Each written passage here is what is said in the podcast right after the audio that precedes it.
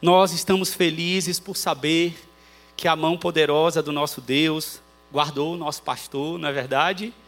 É firme. Guardou a sua família.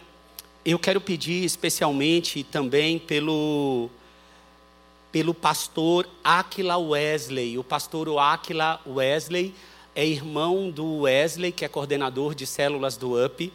Ele está hoje teve um pequeno sinal de melhora, mas ele estava numa situação ainda está muito, muito grave.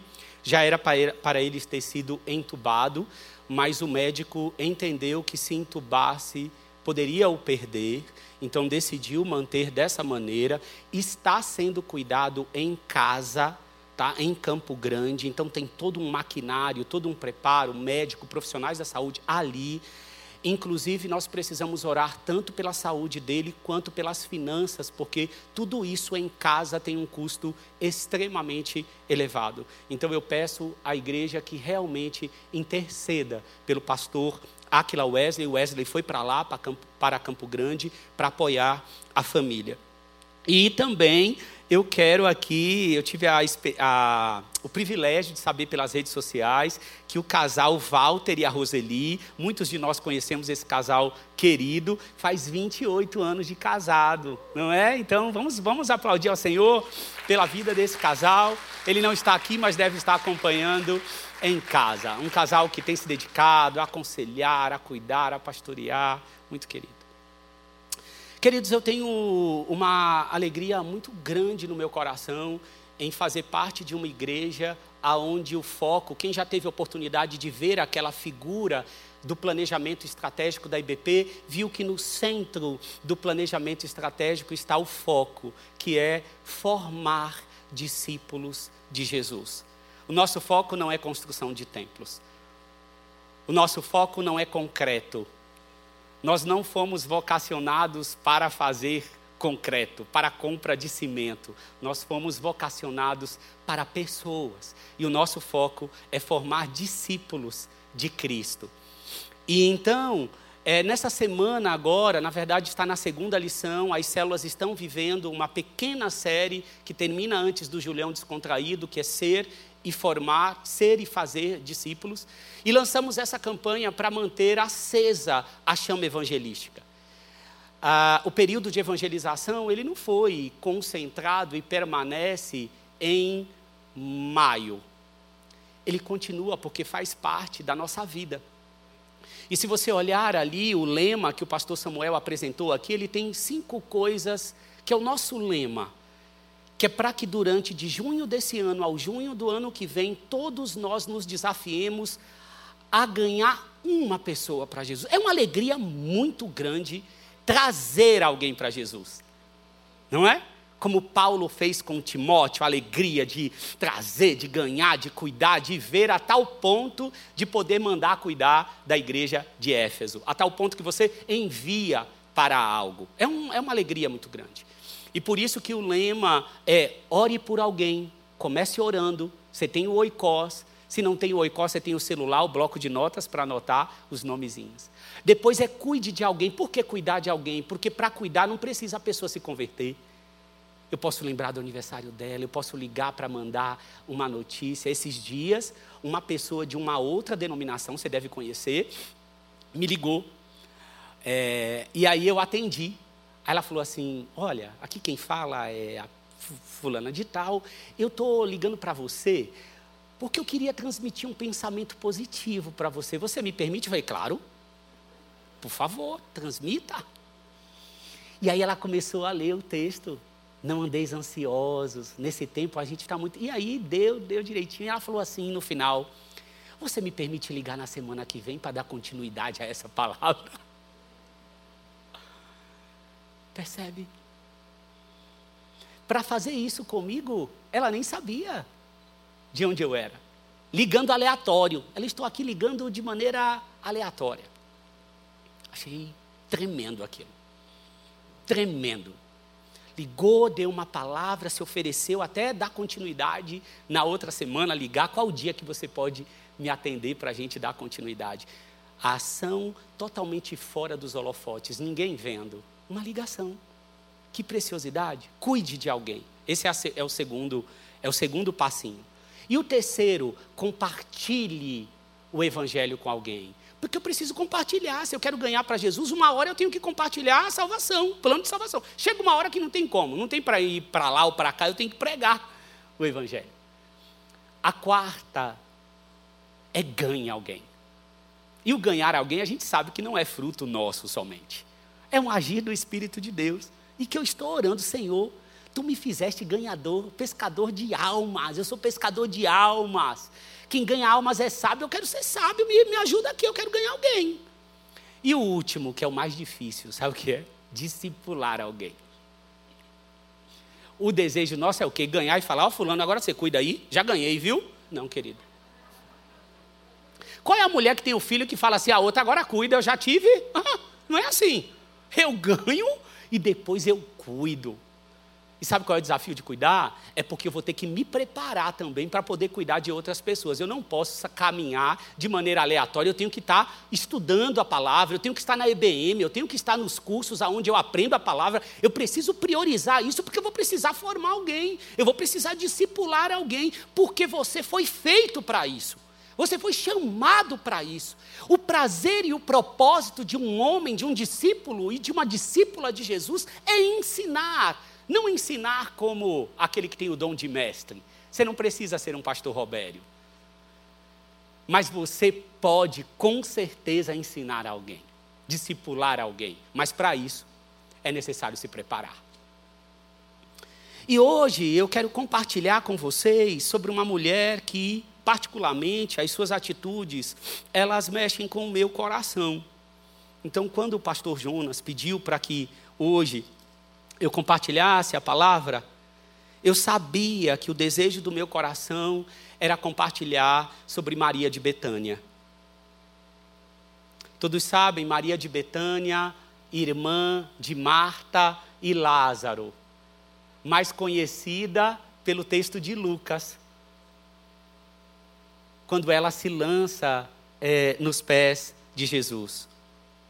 Para mim é um prazer falar de Maria de Betânia, porque o próprio Cristo, no texto, diz que aonde fosse pregado o Evangelho, se ouviria falar do que essa mulher fez.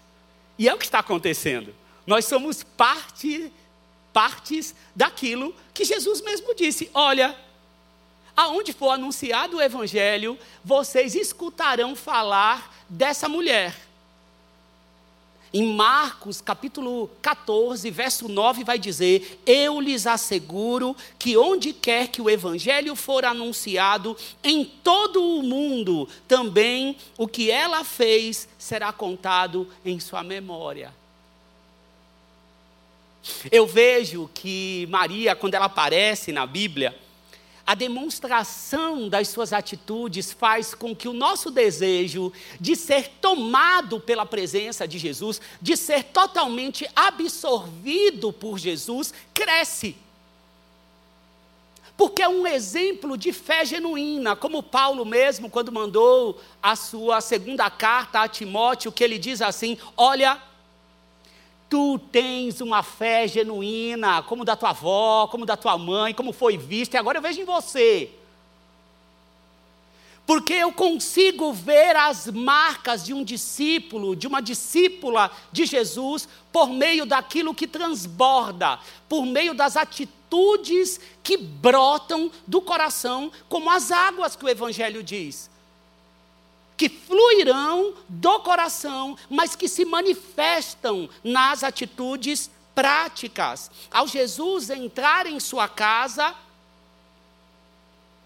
Maria lança-se aos pés de Jesus prostrada e como se não bastasse, ela quer ouvir os conselhos de Jesus, ela quer ouvir Jesus, não como alguém que se lança naquele momento somente, mas é alguém que já se encontra num estado de quebrantamento, já se encontra num estado de comunhão, a tal ponto que quando vê Jesus, não há outro lugar que não seja os pés.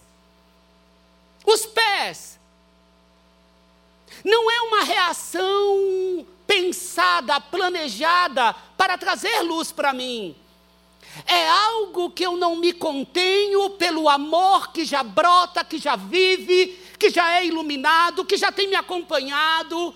E, portanto, a única coisa que eu posso fazer diante do Senhor, quando fisicamente tu estás, é me lançar em teus pés. Eu não quero só estar em seus pés, eu quero te ouvir, Senhor. Eu quero conhecer os teus conselhos. E ainda que qualquer pessoa diga que eu tenho que sair deste lugar, eu posso ser firmado ou firmada nas palavras que dos teus próprios lábios saem, dizendo: Tu escolheste a boa parte, e ela não lhe será tirada. Não será tirada, porque essa é a melhor parte. Para mim, particularmente, quando eu leio as Sagradas Escrituras, para mim é um grande presente quando eu escuto da própria boca de Jesus dizer algo que a ação foi boa, porque eu posso repetir. Porque aquilo ali, eu não tenho dúvidas que Jesus disse que é bom. Porque em mim não há nada bom. Então, para que eu saiba o que verdadeiramente é bom, eu preciso ouvir Jesus dizendo: Isso é bom, pode repetir. E nesse texto, a gente tem a graça de ouvir o, o o Senhor da criação, aquele em que tudo está firmado, se as estrelas estão no lugar, se o sol está no lugar, se a terra ainda dá alimento, é porque Ele está no governo e no controle. Ele, nesse momento, está dizendo que essa mulher escolheu a boa parte. É sinal que estar nos pés do Senhor é o lugar que agrada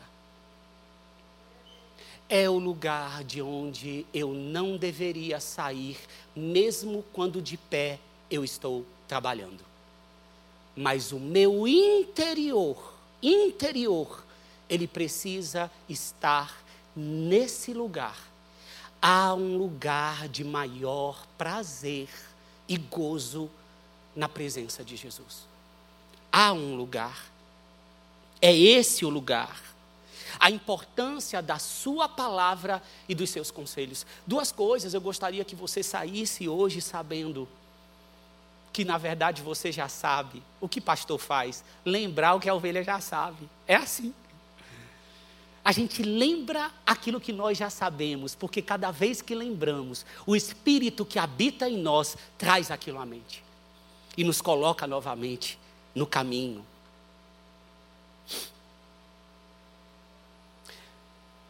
Estar nos pés do Senhor e ouvir os seus conselhos. Há um lugar de maior prazer e gozo na presença de Jesus. Lugar onde eu me coloco em teus pés e lugar onde eu valorizo os seus conselhos. Se eu vou até a beira das águas, mas eu anseio ser inundado até o pescoço, eu não digo às águas, venham sobre mim e banhem o meu pescoço. São as águas que dizem, venha e entre.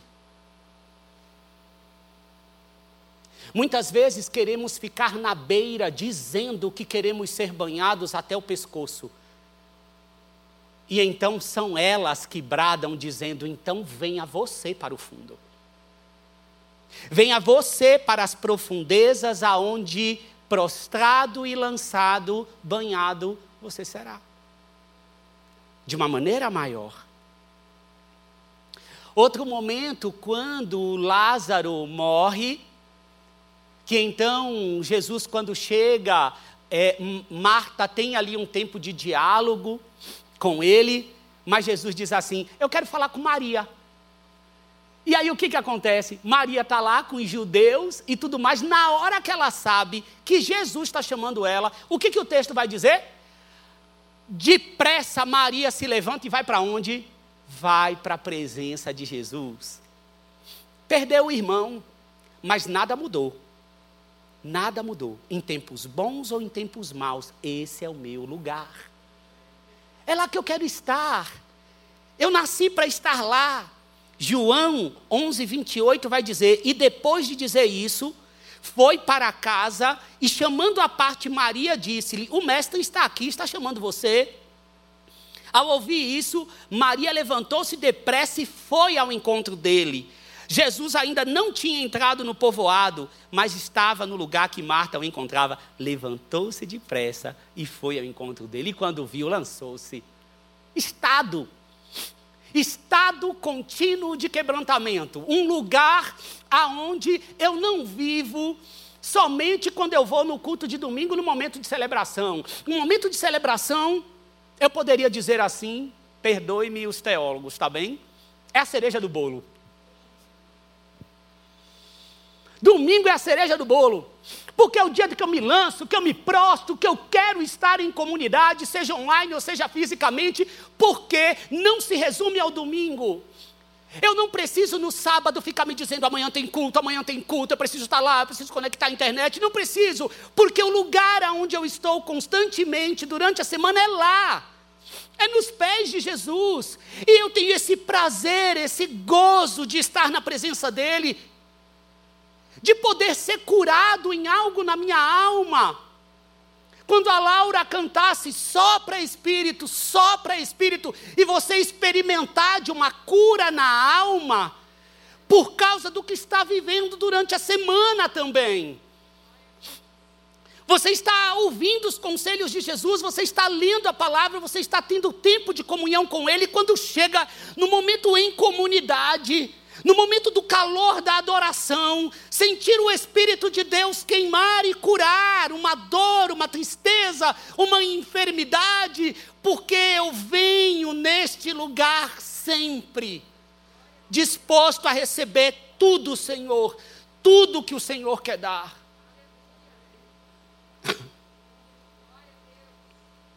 Falar desses textos de Maria, de Betânia, olhar para a vida dela,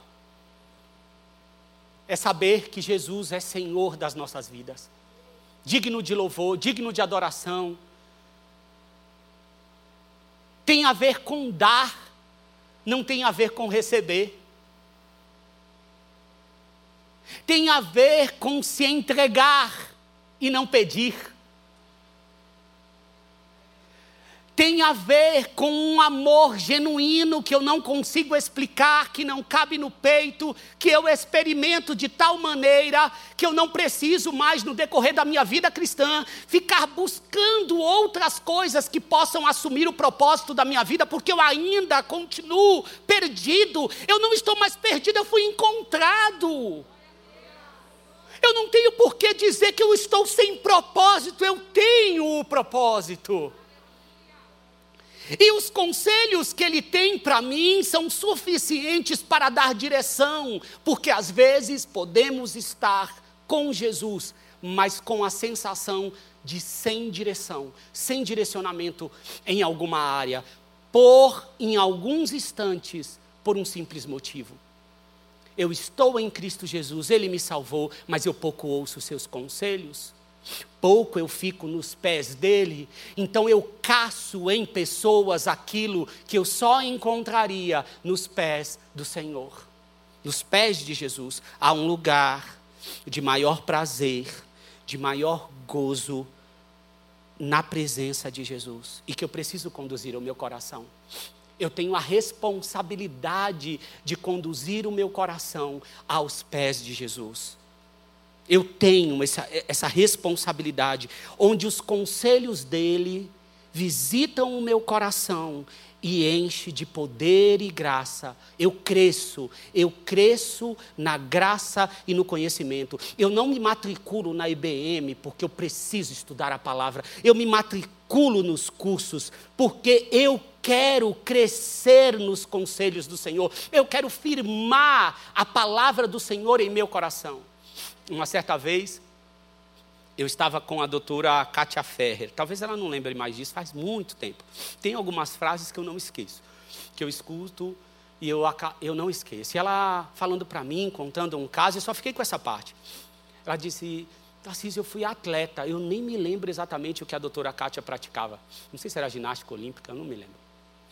E ela falou assim: Eu estou fazendo fisioterapia porque eu quero praticar algumas coisas, porque eu ainda tenho a memória de atleta.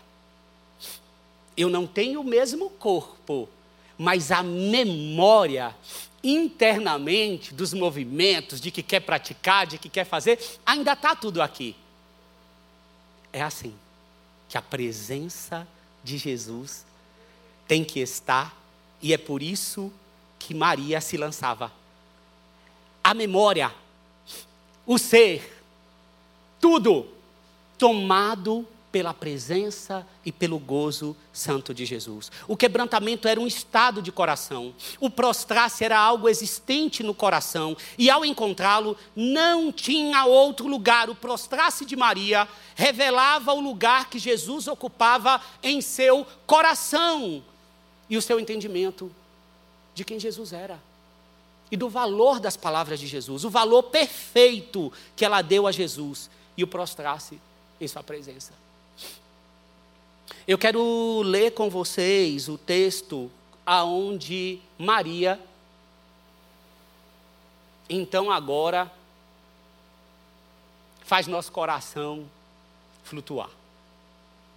Faz nosso coração olhar e dizer assim: é isso aí, ó, é isso aí que eu quero. É quando Maria derrama o perfume em Jesus. Percebe? O extravasar.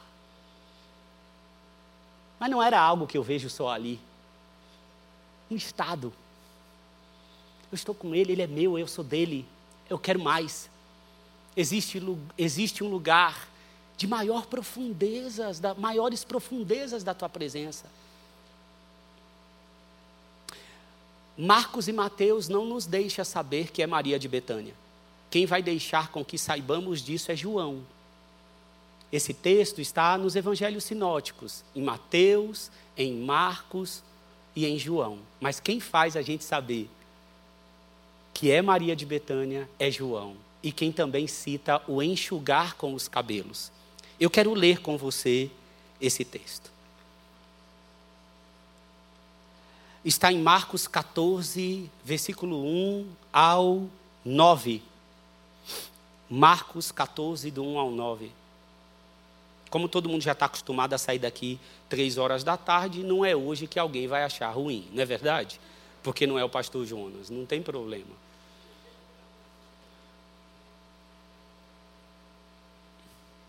Marcos 14, do 1 ao 9, vai dizer assim: Faltavam apenas dois dias para a Páscoa e para a festa dos pães sem fermento.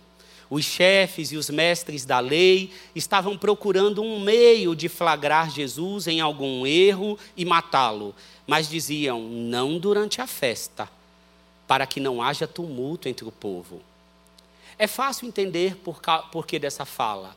A cidade quintuplicava o número de pessoas, não é isso, pastor Fernando? Quando era tempo da Páscoa. Então aquele negócio ficava abarrotado. Então não vamos fazer nesse período. Pode haver uma rebelião. Os romanos tinham um medo, não é? A cidade está entupida. Vem peregrinos de, de tudo quanto é lugar. É, então, não vamos fazer nesse período. O versículo 3 vai dizer: Estando Jesus em Betânia, reclinado à mesa, na casa de um homem conhecido como Simão, o leproso, aproximou-se dele certa mulher com um frasco de alabastro, contendo um perfume muito caro, feito de nardo puro. Ela quebrou o frasco e derramou o perfume sobre a cabeça de Jesus. É, Jesus aqui estava na casa de Simão o leproso. Provavelmente não mais leproso, nós ouvimos aqui o pastor Ivener dizer na semana passada que o leproso não poderia estar num relacionamento normal. Ele teria que estar fora desse relacionamento. Mas provavelmente ficou essa característica. Simão o leproso. Provavelmente foi um leproso curado por Jesus. E então, Maria, essa palavra você já conhece, aproximou-se de Jesus. Ela está presente quando se fala de Maria. Aproximou-se de Jesus. E então, com um frasco de alabastro. Alabastro era um gesso, um gesso finíssimo.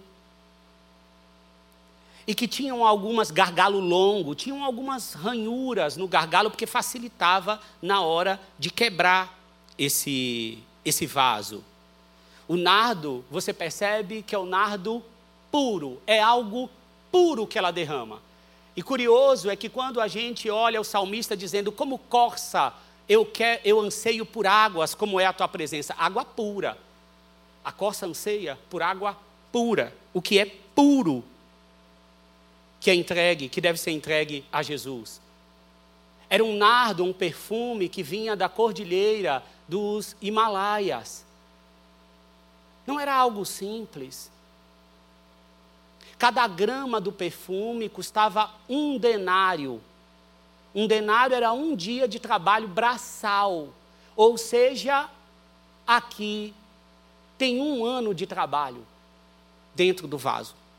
Um ano de trabalho. Ela quebrou o frasco e derramou o perfume sobre a cabeça de Jesus. E detalhe: perfume que só se derramava em ocasiões muito especiais. A mulher, por exemplo, guardava esse perfume para o dia das núpcias. Percebe o valor emocional que existia também dentro desse vaso. João nos deixa saber, capítulo 12, versículo 3, vai dizer assim: enxugou o escorrer, ele, ele enxugou o óleo nos pés de Jesus, o perfume nos pés de Jesus. Uma, uma mulher não poderia soltar seus cabelos de maneira pública, mas quem contém? Quem contém a presença de Jesus quando extravasa? E aí você vai abraçar pessoas que você nunca abraçou? Você perdoa aquele que está difícil perdoar? Você procura aquele que você feriu, mesmo que o orgulho esteja pulsando, mas a presença dele faz com que os cabelos do orgulho sejam soltos em público, se for necessário. João também, no versículo 3, diz assim: E a casa encheu-se com a fragrância do perfume. O perfume encheu a casa. O versículo 4 de Marcos 14 vai dizer alguns dos presentes, Mateus vai dizer que são os discípulos. Esse alguns dos presentes são os discípulos. Começaram a dizer uns aos outros, indignados, por que esse desperdício de perfume? Ele poderia ser vendido por 300 denários e o dinheiro ser dado aos pobres e a repreendiam severamente. Havia o costume judaico de antes da Páscoa dar valor aos pobres. Havia esse costume. Então é por isso que os discípulos estão fazendo isso. Mas usar a palavra desperdício, desperdício é uma palavra que o contexto é perda. O contexto é lançar fora. Até se eu desse aos pobres, não é esse sentimento que nós temos que ter de desperdício. Mas aí mais uma vez, sai dos lábios de Jesus a atitude que é perfeita. Ainda que outras pessoas que caminhem ao meu lado, que estão numa caminhada de maturidade diferente da minha, me critiquem, a aprovação eu tenho em Jesus. A aprovação que eu preciso está em Jesus. A aprovação que eu preciso não está em outras pessoas, ainda que sejam discípulos de Jesus o meu foco, o meu alvo é o Rei Jesus, é o coração de Jesus, é ser discípulo de Jesus. Eu tenho que estar preparado para muitas vezes ser criticado também por irmãos que muitas vezes não estão com a mesma caminhada. Nada errado. Até a Bíblia vai contemplar que eu tenho que ter paciência e tolerância com aqueles que são mais fracos. É bíblico. O versículo 6 de Marcos 14 vai dizer: Deixem-na em paz, disse Jesus. Por que, tu, por que, que vocês estão perturbando ela, hein? Ela está dando uma aula aqui e vocês nem estão pagando a aula. Ela praticou uma boa ação para comigo, mais uma vez. Jesus aprova e o que Jesus aprova temos que repetir. Pois os pobres vocês terão com vocês e poderão ajudá-los sempre que o desejarem, mas a mim vocês nem sempre terão. Ela fez o que pôde. Senhor Jesus espera de mim e de você que façamos o que podemos. E muitas vezes nós fazemos para Ele menos do que nós podemos. Mas daqui, dos lábios de Jesus, saiu assim: essa mulher fez o que pôde. E para mim, essa palavra bate no espelho e volta para mim assim: ó, você está fazendo tudo que você pode? Porque Jesus falou isso, imagino eu agora, com alegria, com gozo. Essa mulher está acertando, ela está acertando no alvo. Alvo que vocês todos deveriam estar acertando, viu?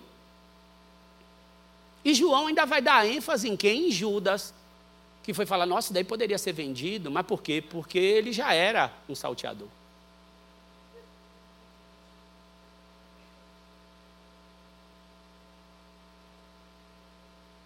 Talvez você se identifique muitas vezes quando você escuta alguém discutir. Não é esse o foco. Mas discutir sobre dízimo. Discussão ferrenha sobre dízimo. E que quando muitas vezes nós vamos perceber, não em todos os casos, mas em alguns, avareza de coração. Nem seria necessário discutir o conceito de dízimo. É só deixar o coração fluir a generosidade os mesmos conselhos que eu escuto aos pés do Senhor pode fluir sobre a vida financeira. Ela fez o que pôde, derramou perfume em meu corpo antecipadamente, preparando-o para o sepultamento. Ela fez coisas que talvez nem passava na cabeça dela, pastor Fernando, nem passava na cabeça dela. Porque era comum, era uma, na cultura judaica, você ungir o corpo da pessoa antes quando, quando falecia, antes fazia essa unção. Só que criminosos, essa unção não ocorria. Mas aqui, ó, ocorreu. Ele morreria como um criminoso, mas a unção aconteceu. Essa mulher estava em espírito, ela estava é, dentro dos propósitos do Senhor, e quando ela cumpria um ato de adoração, estava indo além do que ela podia imaginar. Porque ela fez o que pôde. Nesse tempo, a religião estava corrompida. Jesus já tinha dado uma aula ali no templo, não é verdade? Quebrado tudo, porque a casa do Senhor tinha virado praticamente um anto de salteadores. Os peregrinos precisavam comprar as coisas para o sacrifício, tinham que trocar o seu dinheiro com taxas absurdas. Tudo estava corrompido do, do lado de fora, mas na casa de Simão, quem reinava ali naquele momento era Jesus. Não importava se fora estava a corrupção, mas dentro da minha casa, quem está é Jesus. Em meio a tempos difíceis, onde tudo está complicado, política pode estar complicada, a situação financeira complicada, aqui já se via o estado complicado, mas na minha casa, do Simão, eu vou dar uma festa e um jantar para Jesus. Na sua casa, sempre tem festa com Jesus, independente das situações que acontecem. Tem em sua casa todos os dias a celebração a Jesus. Não deixa que aquilo que acontece lá fora venha para dentro da casa. A sua casa é lugar de convidar Jesus. No meio da multidão, Jesus chamou Zaqueu, quero ficar na tua casa. Ah, tu já roubou um monte, tu já aprontou um monte, mas é lá mesmo. Vamos lá para dentro da sua casa. Dentro da casa é o lugar onde tudo acontece. Adore ao Senhor na sua casa, exalte Jesus na sua casa.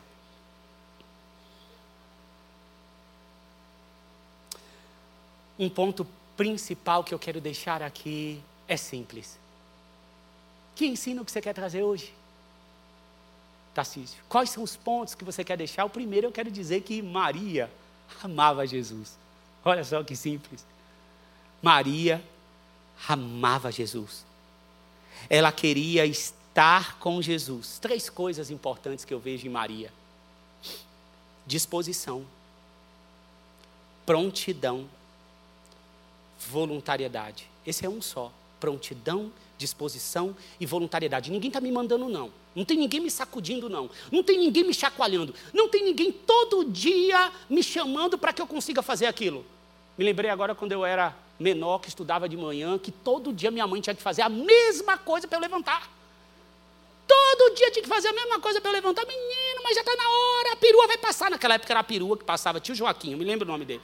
Tio Joaquim passava com a perua e é, vai minha mãe deixar a gente na porta, a gente tinha vindo da Bahia, minha mãe só deixava a gente ir para a escola e voltava, para a escola e voltava. Não tinha ônibus, onde eu morava, era Nazaré das Farinhas, cidade pequena, a gente ia tudo a pé. Quando chegou aqui, que aquela cidade grande, minha mãe não deixava a gente ir para lugar nenhum. Era só a perua, passava na porta, o tio Joaquim pegava e era aquilo. Aí, se a perua chegasse, a gente não está pronto. Peraí, tio Joaquim. Quer dizer, todo dia. Não é o caso. Maria estava sempre pronta a estar com Jesus. E ela disponibilizava tempo para Jesus. Primeira coisa, disposição, voluntariedade. Segunda, tempo. E a terceira, não se distraía. Jesus chegou, pode, ah, Thaís me esperando porque Lázaro morreu. Não, não tem distração. Esses dias eu fui num mercadinho perto de casa que reformou. O mercadinho era, sabe, parecia aquela mercearia do tempo passado. Aí parece que um outro mercado comprou, mas deu aquela reforma, mas ficou com prateleira bonita, ficou tudo lindo, pequeno, mas bonito. Aí eu entrei nesse mercado, é, embora saiba que é mais caro, tem dia que você não quer ir até aquele lugar que é mais barato, não é assim? Então você paga um pouquinho mais caro, só para poder ir na esquina de casa. É por isso que eles abrem mercado assim, né? Porque sabem do nosso pecado. E aí, eu entrei nesse mercadinho, eu entrei nesse mercadinho, gente, mas aí eu procurava, estava lindo, tudo maravilhoso, tudo perfeito. Aí eu procurava um negócio, isso aqui, esse preço não tem. Aí, na hora de pagar, estava uma fila enorme e um caixa só. As pessoas perguntando, mas não tem caixa, mas não tem caixa, mas não tem caixa. Se importaram com tudo, com a beleza de tudo. Só não me importaram com o que eu experimentaria na relação.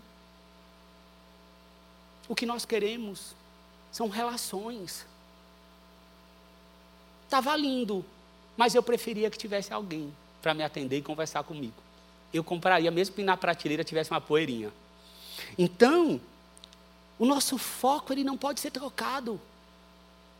Esse é o foco. Ela amava estar com Jesus, com boas ou más notícias. Quando o irmão morreu, ou quando foi visitar em casa, é aos teus pés que eu quero estar. E esse amor esse amor crescia, não era algo estagnado, não era algo que passava o tempo, eu vou ficando crente velho. Não é, não. Isso não vai diminuindo, pelo contrário, vai crescendo. Quando eu olho essa atitude de Maria, como é que estava essa relação, como é que estava esse interior. Não era um amor estagnado, não era um amor fogo de palha, não era um amor somente em algumas ocasiões, era algo, era um estado, era um estado. A preciosidade daquele perfume, enquanto todos estavam dizendo o que aquele perfume era e quanto custava, Maria não estava nem aí, porque Maria não chegou com um vaso dizendo: Olha, esse vaso aqui custou 300, pelo menos não é isso que o texto diz, né? Então ela não entrou dizendo tudo isso, quem diz nós lemos, nós temos acesso a essa informação, mas me parece que isso não era o foco de Maria. Ela estava se deleitando no que ela estava vivendo, e não no vaso, e não no perfume. Quem estava com foco no perfume eram os discípulos. Ela não queria nem saber, eu quero é Jesus. Eu quero Jesus. Era uma entrega de ordem financeira e emocional. Embora fosse algo grandioso, passava pelo financeiro. Porque não era uma entrega que custou nada. Maria deve ter demorado para comprar, ela comprou aos poucos, provavelmente. Mas nessa hora é uma entrega maravilhosa. Você percebe, e aí eu quero que você guarde duas palavras. Você percebe que a presença de Jesus e o relacionamento com Jesus impactou Maria na vontade e nas emoções. Na vontade e nas emoções. A presença de Jesus impactou vontade e emoção. Não cresceu só a cabeça. Eu me lembro quando eu fiz seminário que tantas pessoas falavam, era muito leigo. Ainda sou, é que deu uma melhoradinha. Mas, naquele período, eu tive um pouco de medo, porque as pessoas diziam assim: olha, você foi para seminário, seminário você vai ficar frio, você vai esfriar, você vai ficar gelado. E eu já ia com medo para. Já fazia a matrícula é, com medo. Eu falei: ai meu Deus do céu, será que eu vou esfriar? Será que eu vou perder minha fé? Vou perder minha salvação? E aquele desespero. Mas na minha caminhada no seminário, eu percebi que quem ficava assim é quem já era. É quem já era. É quem já alimentava essa predisposição. Então, quando chega no seminário, só cresce. E aí agora todo mundo começa a ver aquilo que dentro estava. Porque aquilo que está em mim, tudo que vier e passar, é igual o filtro. Esses dias eu, eu cansei de comprar galão de água, aí eu comprei um filtro. Aí pedi para instalar lá o filtro. E aí o filtro, você tem aquele que você troca, né? O filtro. A água passa por ali, não passa? Então, pense assim: o que vier para mim vai passar pelo filtro do meu coração. Se é um estado de quebrantamento, quanto mais vier, o que vier vai ser filtrado e vai, vai transformar naquilo, em amor por Jesus. Vai impactar minhas emoções e vontades, não vai crescer só minha cabeça. Não vai crescer só a minha cabeça. Vai crescer meu coração, porque tudo que entra na minha cabeça eu quero que impacte minha vontade e as minhas emoções, e era assim com Maria. Quando você faz o seu devocional, você tem que ter mesmo os dicionários, o pastor Jonas sempre nos encoraja, o pastor Jonas nos encoraja a estudar, já pergunta para nós assim, mal a gente está acabando um, já pergunta qual vai ser o próximo curso, qual vai ser o próximo mestrado, qual que é, é nós, nós, nós somos alimentados por isso e nós somos encorajados a termos os dicionários, a termos as coisas para pesquisar, mas entenda, quando você faz seu devocional, tem que ter a pergunta de aplicação. Você não pode parar no contexto histórico. Você não pode parar na, na, na, no ensino que tem que te faz entender por que, que na Páscoa lotou de gente lá. É maravilhoso tudo isso, mas no final eu, eu tenho que me perguntar: essa mulher derramou o perfume e fez o que pôde, embaixo do devocional você tem que colocar: eu tenho feito o que posso. Eu tenho derramado perfume ou eu tenho retido perfume? Que perfume que eu poderia derramar que eu não estou derramando? É tempo com a família? É tempo com o filho? É um perdão que não está liberado? Que perfume é que eu estou retendo? Tem coisa aqui. Eu preciso ir de tal maneira que eu permita que a palavra impacte emoções e vontade, porque senão você vai ficar com a cabeça enorme, com o coração mirrado cabeça grande, coração mirrado. Quando conversarem com você, vai ser chuva, chuva de conhecimento. Mas no final a pessoa talvez diga assim: pô, mas só queria uma oração, tem como você orar por mim? Já entendi tudo isso. Maria entregou também algo que tinha valor financeiro. Sabe por quê? A presença de Jesus também nos convida a adorá-lo com os nossos bens, com os nossos recursos. E muitas vezes, por ter sido ferido em outros lugares, até hoje você não se permitiu que o coração se abra para a adoração com aquilo que, que impacta em valores. E foi um valor sacrificial. Eu estou dizendo aqui que você tem que começar a dar mais. Não é nada disso, querido. O que eu estou querendo dizer é que os conselhos do Senhor, Ele mesmo se encarrega de fluir e dizer ao seu coração quando, quando poderia ser mais, porque ela fez o que pôde. Maria quebra o status quo, ela quebra paradigmas, ela derrama, ela enxuga agora com os seus cabelos.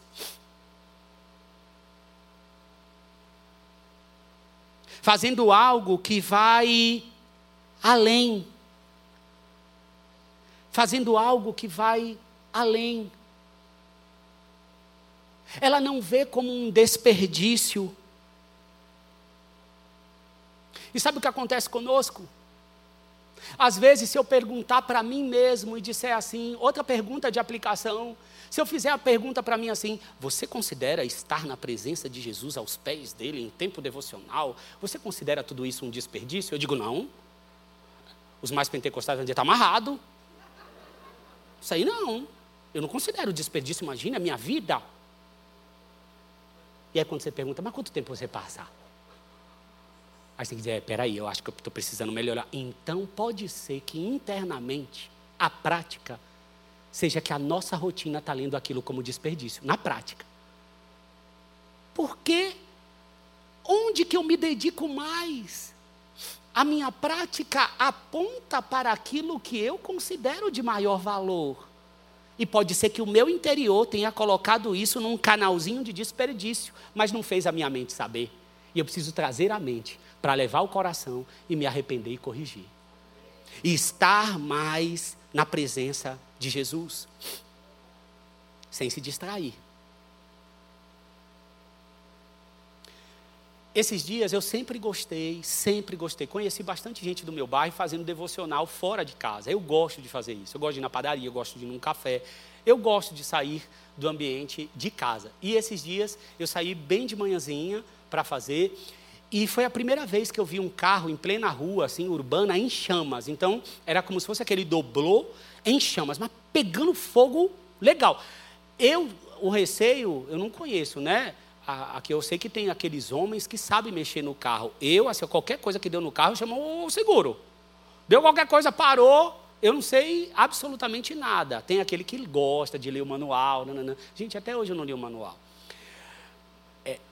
Eu estou confessando para que seja curado. Aí o que acontece? Esse carro, mas estava pegando fogo, pegando fogo, pegando fogo, aquela dobrou ali, e aí eu só via todos os carros é, desviando, porque eu tive medo que explodisse. O veículo era chama, pensa chama igual filme. E estava próximo do ponto do ônibus. Então eu entrei na padaria e comecei ali, fui para a mesinha, peguei a Bíblia e comecei a escrever. Daqui a pouco eu vejo todo mundo saindo das padarias, saindo das vendas, saindo das lojas de material para construção. Gente, a rua ficou lotada todo mundo lá olhando para aquele carro em chamas. Ninguém queria ajudar, não era para ajudar, era para olhar, não é? Agora, a pergunta que naquela hora que eu estava fazendo o devocional veio claramente para mim: Você está vendo isso? Será que todas as coisas que essas pessoas estavam fazendo eram menos importantes do que olhar para aquele carro em chamas? Talvez muitas das tarefas eram importantíssimas, mas eles se permitiram se distrair por um bom tempo olhando o carro em chamas. É assim conosco.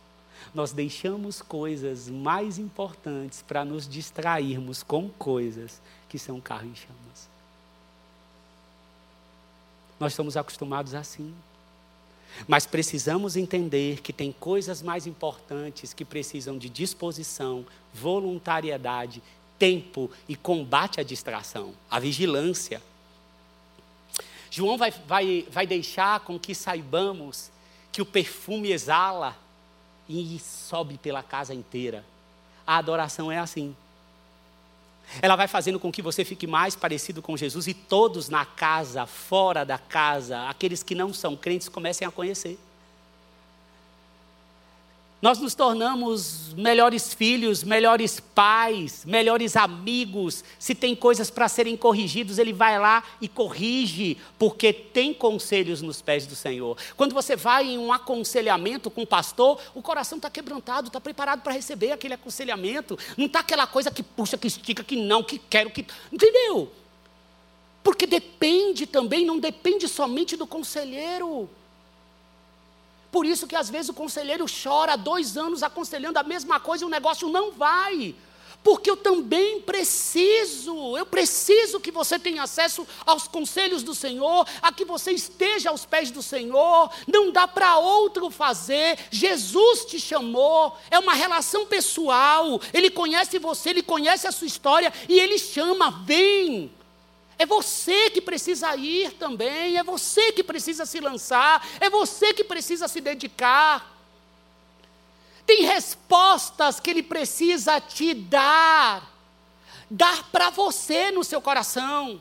Ele precisa dizer ali quando você está lançado: olha, o que aquele conselheiro está falando é certo, viu? Tu trata de obedecer, viu? Aí tu volta lá, olha, Deus falou comigo, ai que bom. Então nós temos que entender que nós somos esse corpo. E que para crescer, o verdadeiro pastor é Jesus. Todos nós temos que nos relacionar com Jesus. E então Jesus vai dizer assim: Olha, não perturbar ela, não. Ela está no caminho certo. há um lugar de maior prazer e gozo na presença de Jesus. Na presença de Jesus. Eu quero encorajar você a isso nessa manhã. A sair daqui sabendo que há esse lugar e que cabe a você. Eu não vou dizer aqui uma lista de coisas hoje que você tem que fazer. Parar de brigar com a esposa, a esposa com o marido, com, com o filho. É uma lista, ia ser uma lista enorme. Mas toda essa lista está nos pés de Jesus como conselhos para você.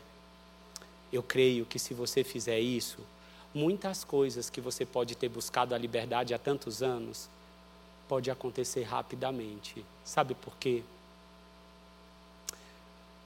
É um pai que trata seus filhos. Ocupe o lugar de filho. Ocupe esse lugar. Vá até esse lugar. Seja em dias bons, seja em dias ruins, tenha em seu interior esse estado de quebrantamento. Eu queria pedir para que, se fosse possível, a equipe de louvor, se ainda estiver aqui conosco, terminássemos esse culto pedindo para que o Espírito de Deus nos encha. Antes de terminar, eu quero dizer a você que em estados difíceis, o estado de quebrantamento ele se encarrega de encher a nossa vida do Espírito.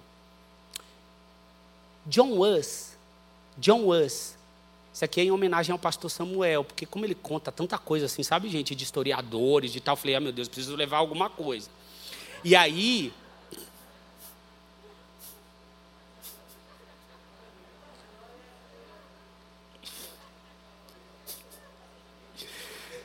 John Wuss nasceu entre 1369 e 1371 padre teólogo que criticou as doutrinas católicas e foi um dos grandes influenciadores dos reformadores em 16, no século 16. Eu sei que nós valorizamos mais Calvino e Lutero, mas tiveram vários homens antes que influenciaram. Porque quando Deus faz a obra por meio de um homem, muitas coisas já estão sendo feitas. É só o desembocar, mas se olharmos para trás, coisas já estão sendo feitas por meio de outros família humilde, mas teve acesso a boa formação, se tornou reitor da Universidade de Praga, mas foi sentenciado herege em 1415 e queimado na fogueira. E quando ele estava sendo queimado na fogueira, ele cantava um hino. Cristo, filho de Davi, tem misericórdia de mim. Esse estado de Maria estava no coração dele. Não era só ele, não. O irmão Lázaro, que todos vocês conhecem, antes de ser entubado, cantou junto com a enfermeira. Você deve ter acesso a esse vídeo, deve ter visto nas redes sociais. É alguém aqui contemporâneo. Ele cantou. Será que nós cantaríamos? Talvez não, mas podemos chegar lá, porque há um lugar mais profundo.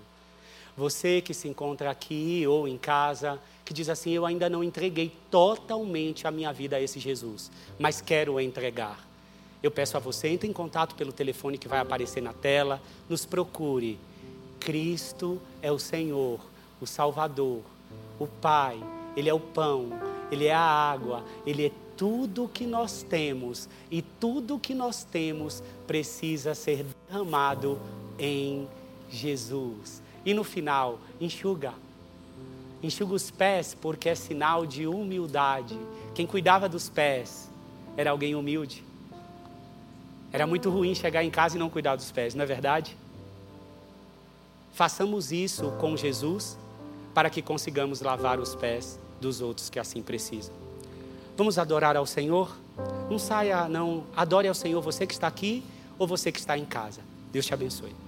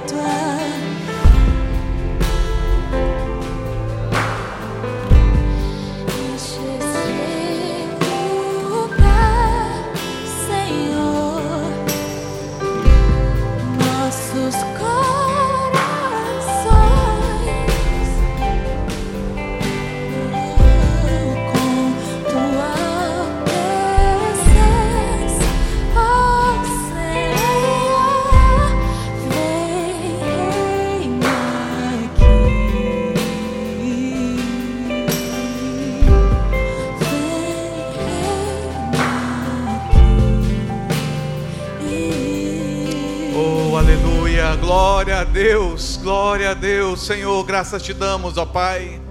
Graças te damos, Senhor, por tua presença nesse lugar, ó Pai. Te damos graça, ó Pai, porque tu és um Deus de amor. Tu és um Deus, Senhor, que está presente. Oh Pai, que nesse dia aprendamos ter um coração como Maria, Senhor, que tem um lugar aos pés do Senhor, onde derrama todas as suas ansiedades, todos os seus temores, porque sabe que ali há resposta, que ali há milagre, que ali há poder de cura, que ali há poder de transformação, ali há poder para mudar as circunstâncias, ó Pai. Não importa o lugar, Senhor. Era a casa de Simão, leproso. Oh Pai, não importa o que as pessoas achem de nós, se são leprosos, se são fanáticos, se são aqueles que não querem estar com o mundo, porque nós queremos é estar com o Senhor, é louvar ao Senhor, é adorar ao Senhor, é pregar o teu nome, ó oh Pai. Oh Pai, que essa paixão, que esse fogo, Senhor, encha-nos que ao sairmos daqui, ó Pai, que não haja só oração, mas haja também coragem para praticar, coragem para agir, coragem para fazer, em o um nome de Jesus. Amém e amém. Glória a Deus. Aleluia. Glória ao Senhor. Louvado seja o nome do Senhor. Aleluia. Que Deus te abençoe. Seja uma semana de oração, coragem e determinação, em nome de Jesus. Se sentem, sigamos o protocolo, começando por detrás. Tenham uma excelente semana e que contem os milagres. Lembre-se: dez foram curados, mas só um voltou para agradecer. Não esqueçam de voltar para contar o que Deus tem feito por você. Que Deus os abençoe. Amém.